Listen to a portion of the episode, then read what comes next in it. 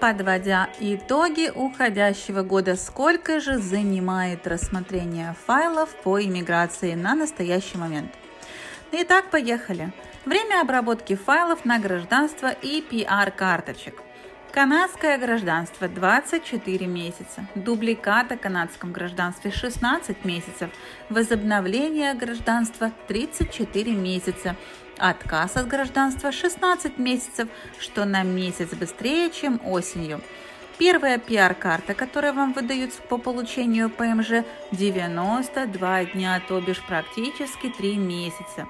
Возобновление пиар-карты 87 дней. Как ни странно, возобновление даже меньше, чем получение вашей первой пиар-карточки. Выдача канадского паспорта. Подача лично в сервис Канада 10 рабочих дней. Подача по обычной почте 20 рабочих дней. Срочная подача лично. Выдача на следующий день. И, конечно, не забываем ужасные длинные очереди, в которых вам придется отстоять. Экспресс-подача 2-9 рабочих дней. Подача на канадский паспорт из-за границы, бывает и такое, 20 рабочих дней. Теперь поехали к более интересным программам. ПМЖ по программе квалифицированных работников – ПМЖ для квалифицированных работников с опытом работы в Канаде. Мы на английском языке его называем Canadian Experience Class 20 месяцев, что на месяц дольше, чем осенью. Федеральная программа ПМЖ для квалифицированных работников 29 месяцев. На 2 месяца дольше, чем осенью. Федеральная программа ремесленников 62 месяца. Это практически 4 года. Это очень много, и плюс к тому она увеличилась на год буквально в ближайшие несколько месяцев назад. Она увеличилась, ее сроки рассмотрения увеличились почти на год. ПМЖ через провинции по номинации через экспресс-центры. 13 месяцев, что на один месяц быстрее, чем было осенью. ПМЖ через провинции без профиля в экспресс-центре. Чаще всего это пакет, который подается на бумаге, либо через отдельные порталы, не связанные с профилем в экспресс-центре. 22 месяца. ПМЖ, имея номинацию в провинцию Квебек, 21 месяц, что все-таки до сих пор дольше, чем обычные экспресс-центры через другие провинции, но на один месяц быстрее, чем было этой осенью. Бизнес-иммиграция в провинцию Квебек 65 месяцев, дольше, чем программа ремесленников.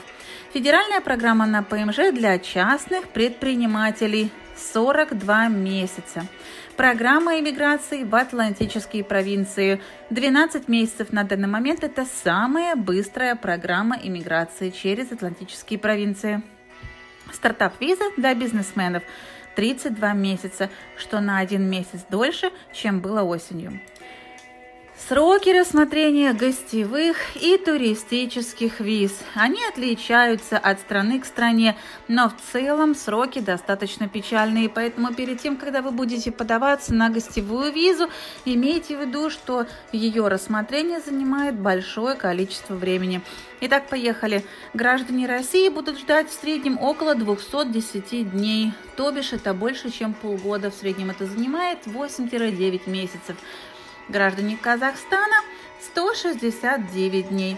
Киргизстан 172, Молдова 226, Белоруссия 169, Азербайджан 188, Иран 131, Иордания 125, Индия 154, Пакистан 257 дней. Хотелось бы обратить внимание, что Пакистан по рассмотрению занимает самое почетное первое место по длительности рассмотрения гостевых виз, а за ним лидируют у нас почему-то граждане Молдовы и за ними следуют граждане России. Филиппины 115 дней, Объединенные Арабские Эмираты 217 дней и Бангладеш 215, Шри-Ланка 212 дней. А, опускаемся на сроки рассмотрения супервиз для родителей, либо для бабушек и дедушек. Немного меньше они, чем гостевые визы, но в целом тоже достаточно грустные. Россия 176 дней. Киргизстан 176, Молдова 176, Белоруссия 169, Азербайджан 188, Иран 191, Иордания 176, Индия 155, США лидирует по длительности рассмотрения супервиз для родителей. Почему? Я очень затрудняюсь объяснить. 462 дня больше, чем год рассматривается супервиза для граждан Америки по получению супервиза на категории родителей в Канаду. Филиппины 181 день, Объединенные Арабские Эмираты 179, Бангладеш 172, Шри-Ланка 277 дней. Продление статуса визитера в Канаде занимает почти 7 месяцев. Ну, с момента подачи вы подаете на полгода, на момент, когда вам его продлевают, фактически вам его продлевают только где-то около месяца. Ну, все это время, пока они рассматривают, вы полностью имели право находиться в Канаде. Разрешение на учебу.